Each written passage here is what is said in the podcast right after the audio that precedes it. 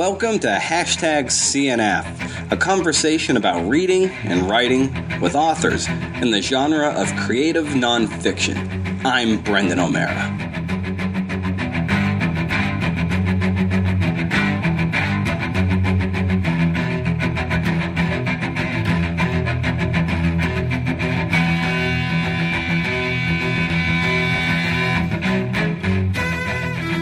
Tom McAllister is the author of Bury Me in My Jersey, a memoir of my father, football, and Philly. He's also the co host of the wildly entertaining Book Fight podcast and a professor at Temple University. Most recently, he's the editor of Bring the Noise, a collection of the best pop culture essays from Barrelhouse magazine. Bring the Noise, to sum up McAllister's hilarious introduction, is a treatise on the stupid things we love. Yes, there's the stupid things we love, but Bring the Noise shows how beautiful these stupid things are when in the hands of 17 artful storytellers, whose personal stories elevate popular culture to the adult table.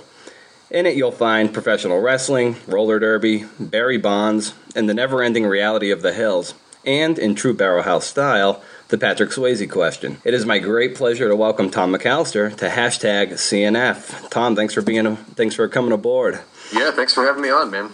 So, what brought you to want to make your first book through Barrelhouse a book about your best pop culture essays? Um, I think the main thing is that for a long time, I mean, kind of our defining characteristic for a lot of people is our pop culture thing, and all of our essays and every issue we've ever published is uh, every essay is uh, pop culture related in some way. And so we thought if we're launching a book line, we should do something very Barrelhousey. We had a few other kind of book pitches and some other ideas that we thought about starting with, but we thought it would be good to start with something that's very, I guess, to sound like a business student, very kind of on brand, you mm-hmm. know. And so, plus, we just love a lot of those essays, and uh, we were excited to have a chance to bring them back out because some of them, like you know, none, none of us even has a copy of issue one, as far as I know. Mm-hmm. And so it'd be it was nice. You know, we all love the essay from that one. That's the Magnum PI one by Steve Kistulentz. Mm-hmm. And so yeah. uh, we thought it'd be great to kind of give those things a new life. And as it turns out, um, it's been a really useful tool for at things like AWP when people ask, you know, what's your aesthetic? What are you into? We can say, well, here it is. Here's our favorite things we've ever published. And so we think it's a good representation of what we've done for the past almost decade. How and why did these essays make the cut? First, we wanted to pick one from every issue. That ended up not quite happening because uh, there was a couple issues where we wanted. I think it was our fifth issue, the dive bar issue. We wanted at least two from there because that's we all tend to agree that's our best nonfiction issue. Mm. Um, so, but we wanted we had a vote for the first for the inclusions from the first ten. Every one of us uh, just nominated the ones we loved for most of them, it was easy. Um, there was a clear cut winner in some of them, like the Barry Bonds one you mentioned has already been anthologized in the Best American Non Required Reading, and I think somewhere else. And so we knew that was going to be in there. Mm-hmm. Um, and even though it was it was kind of a very timely essay when it was published in I think 05 or 06, I think a lot of that stuff still resonates as if you just replace, replace Barry Bonds' name with Lance Armstrong or something. Yeah. A lot of the same stuff that gets discussed is there. Um, then I kind of had free reign for anything that was new. We had the other guys had the opportunity to chime in if they wanted, but the way Barrelhouse works, I've quickly learned is that you send an email out, invite people to join in, and if they don't, you just go ahead and do it mm-hmm. and let them catch up later. Um, so all the new stuff was picked by me, and what, I guess what I look for to, to better answer your question is um, I can read a lot of essays when I'm reading submissions, and a lot of them are technically sound and interesting enough, but there's no sense of urgency. It doesn't feel like there's anything on the line for the writer. Like it just seems almost like a creative writing exercise that they did really well. And what mm-hmm. I really liked about the new ones, there's um, Leslie Jill Patterson's one. It's about it's kind of a lyric essay that mix, mashes up some stuff. I shouldn't say mashes up. That's a whole different thing. Uh, that that mixes up discussion of real life domestic abuse issues with the way popular culture represents those things. And I thought, and, and it also mixes up some clearly personal stuff of her her time working in a, a, shelter for abused women or her time living in one. And I thought it was really great. If it seemed like there was some stuff on the line there for the writer, where um, mm-hmm. you know she was pouring something into it beyond just you know time. There was there was a, an emotional kind of appeal to it, which I guess is what I like a lot about it the wrestling one is in there. I think it has a lot of those same appeals. But also, as soon as I took over as nonfiction editor, I made it my mission to find someone to write me a good wrestling essay. Yeah. so I, I was pushing for a really long time to make issue 12 our wrestling issue, but nobody, that didn't take. Mm-hmm. But yeah, Barrel House Mania or something. yeah, it would be great. Uh, then I, I, I met um, Todd Kaneko, who wrote that essay uh, at AWP, I think, and he was reading poems about dead wrestlers. And I said, I charged him as soon as he finished, and I said, "You have to be, you have to be in the Barrelhouse business. You know, this is this is too perfect a fit." And what is it you think about pop culture? Uh, what about pop culture that says so much about us? I think, and I think this is a, a sentiment shared by all of us. In the thing, part of it is that what, part of our embrace of the pop culture thing is that we are turned off by the portion of literary culture that is too cool for pop culture. Mm-hmm. You know, uh, I think our one of our founders, Dave Housley, in an interview recently said something like, uh, "We wanted to be the people." If we were at a party, we wanted to talk to the people who were talking about what was great on TV last night, not the people saying we don't own TVs. yeah. And uh, so there's that. It's kind of an acknowledgement of what's going on around us. And I think also the truth is that as much as we would love it if we were all shaped by the classics, and to an extent we kind of are, most of us, a lot of our formative experiences are built around these really stupid things. Uh, you know, Yeah. you know uh, I remember I was going to put this in the little intro, and it turned out it's not a true thing. Until like a couple months ago, I was under the impression that during the Transformers movie, the cartoon from the 80s, uh, with Orson Welles as the narrator, um, I was under the impression that Bumblebee, this little car, had died because my brother told me that. uh, and I remember it- being inconsolable for, for days. You know, I was in, I was crying. I was upset that Bumblebee was dead. Uh, as it turns out, he didn't die, and my brother is just a liar. But uh, I, um, you know, those sorts of things shouldn't affect us the way they they do, uh, and yet they do. And I think they inform the way we treat each other. You know, I deal with college freshmen, and most of the way they uh, interpret the world is based on things that they've learned from movies and and and music and TV and stuff. So. I think it's an honest way of dealing with, with the world. Yeah, and I, I recently read a piece on Grantland.com about Super Mario Brothers. It's the 20th anniversary of that god awful movie that uh, that they. movie when I was in school. Yeah, yeah, and uh, Bob Hoskins. yeah, and uh, yeah, and uh, John Leguizamo and Yeah. Dennis Hopper is Bowser or whatever. but there, just as I was reading the essay, and uh, the woman who wrote it was was still she you know put in some YouTube about the the classic Super Mario Brothers, and just in reading about that, it I was seven years old sitting sitting cross-legged in front of my TV, you know, clicking away trying to beat all these eight freaky tri- trippy world and throwing my controller up against the wall and chipping the hard wall. So there's this uh, the chipping the drywall, and um, there's this nostalgic quality that uh, a popular culture thing can can bring to the forefront. And I was maybe you can talk to that as well of uh, how it kind of it brings you back to a time, and once you get, get removed from it, uh, you can see it through a completely different lens. Yeah, I think that's one of the interesting things about a couple of the essays that we have in there, like the Magnum PI one that we all like. It's that, you know, the Steve is reflecting on how he and his dad used to watch Magnum PI, and he's realizing now, forty years later, or thirty years later, whenever he wrote it, um, or whatever age he was when he wrote it, uh, that it meant a whole different thing uh, to him. And I think that's in reading nonfiction. That's one of the things that most interests me is is, is this. Um, disconnect between the way different people view the same exact things. And you know, that's a lot of what I have my students work on is trying to have them do uh, exercises or read short pieces where it's you know you could have four different people, four people in the same room seeing the same exact thing and interpret very different and have very different interpretations. And you know, it's the same thing like you just said. Over time, your interpretation changes. You know, the person I was when I was twelve is very different than I am now, and I hope. And, Yeah.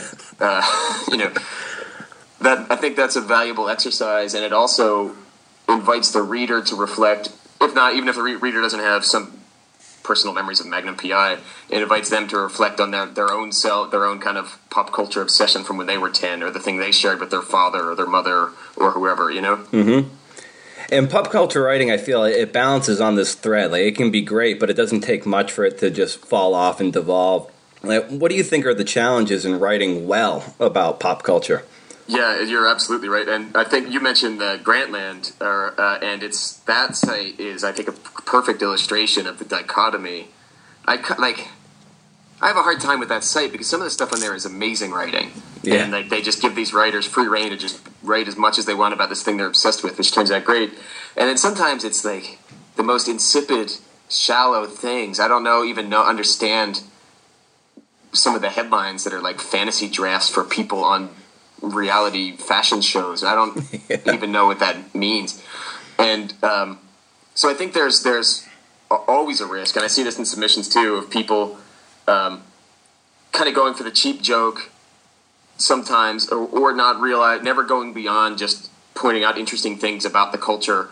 You know, even if some we might sometimes people will send us things that almost look like they were drawn from a thesis, and sometimes probably were drawn from like a doctoral thesis that are really good deconstructions of the matriarchal values and all in the family or something, but they're not interesting to read. Mm-hmm. And even more than that, I think what they neglect when it comes to creative nonfiction or literary nonfiction or whatever term people use, I think anything that's that I feel described as literary usually has some human relationships at the heart of it. Mm-hmm. And so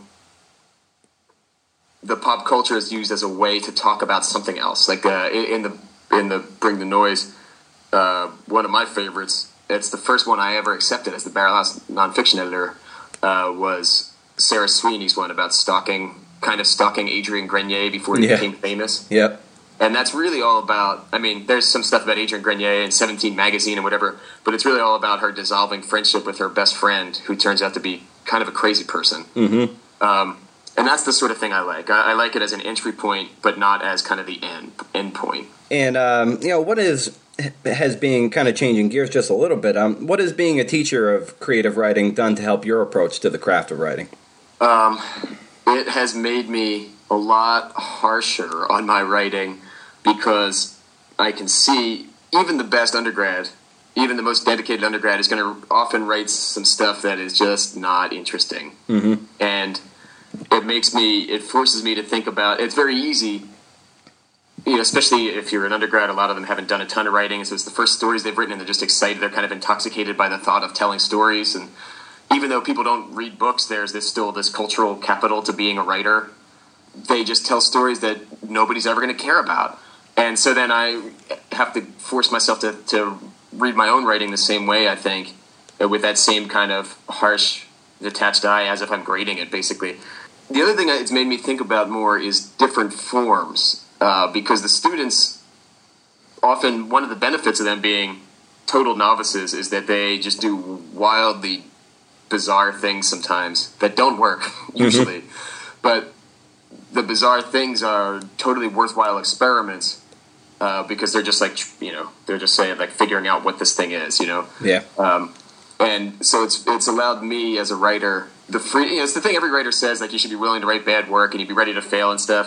But I have a hard time actually living, you know, practicing that uh, because I you know I stress myself myself out over this thing and it needs to be perfect and it's actually freed me up a little bit uh, to just like do some daily writing that is not any good. Uh, with the intent of it eventually being someday good, but to feel more comfortable with failure uh, I think seeing the students' consistent failure to write publishable work, uh, which is not a criticism of them, to see in that consistent failure helps me to accept my own. Yeah, and um, I wanted to touch upon too the epigraph to your memoir, the the Kurt Vonnegut, Vonnegut quote, and I'll just read it here. And it says, um, "I feel and think much as you do, care about many of the things you care about. Although most people don't care about them, you are not alone." And I wanted to ask you what the inspiration for that quote was. Um, okay, two inspirations. One is, I guess this doesn't make me that unique. Like many high school and college age guys, I was obsessed with Vonnegut. Uh, I read Slaughterhouse Five, and it, I feel like it actually changed my brain. You know, uh, I it uh, it changed the way I did everything uh, for better and worse. And um, so he's always his writing has always been a major influence, and so I thought, especially in a memoir in which a lot, a lot of the stuff I talk about is my kind of journey as a writer.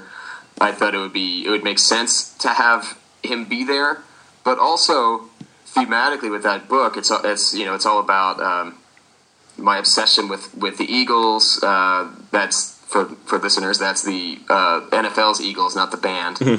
um, it's all about Joe Walsh, Yeah. and uh, it's, uh, it's, it was all about my obsession with this football team and the way I kept trying to create new communities for myself. I real, I didn't realize till later when I was writing it that I'd spent a long time. I was able when I was trying to organize the thing to realize that a lot of the chapters broke down into me setting up a community I tried to join and, and either failed to join it or, or kind of ingratiated myself. And so I realized that a lot of my story was just one of trying to find a place where it felt okay to be interested in the things I was interested in.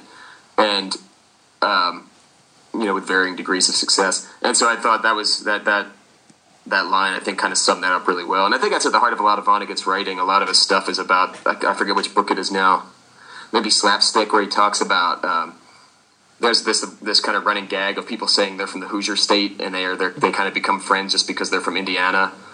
Um, Yeah, I think that's the one where they, they want everyone to you know wear name tags and Yeah, and everyone yeah yeah, so that like constant that need to reach out and just have someone say like you're not crazy to think the things that you think. Mm-hmm. Uh, I think is at the heart of that book, and I think is a really pretty powerful universal message actually. you speak of the your evolution as as a writer and, and teacher, and I can also kind of as you're looking to evolve Barrelhouse further, going into this more or less book book division too. Um, I, I kind of I see the reflection of McSweeney's which has been uh, you know Dave Eggers' imprint for for a while now. Is what um have you drawn any inspiration or uh, well I guess just inspiration from from what they're doing and how they're approaching uh, book publishing and book design?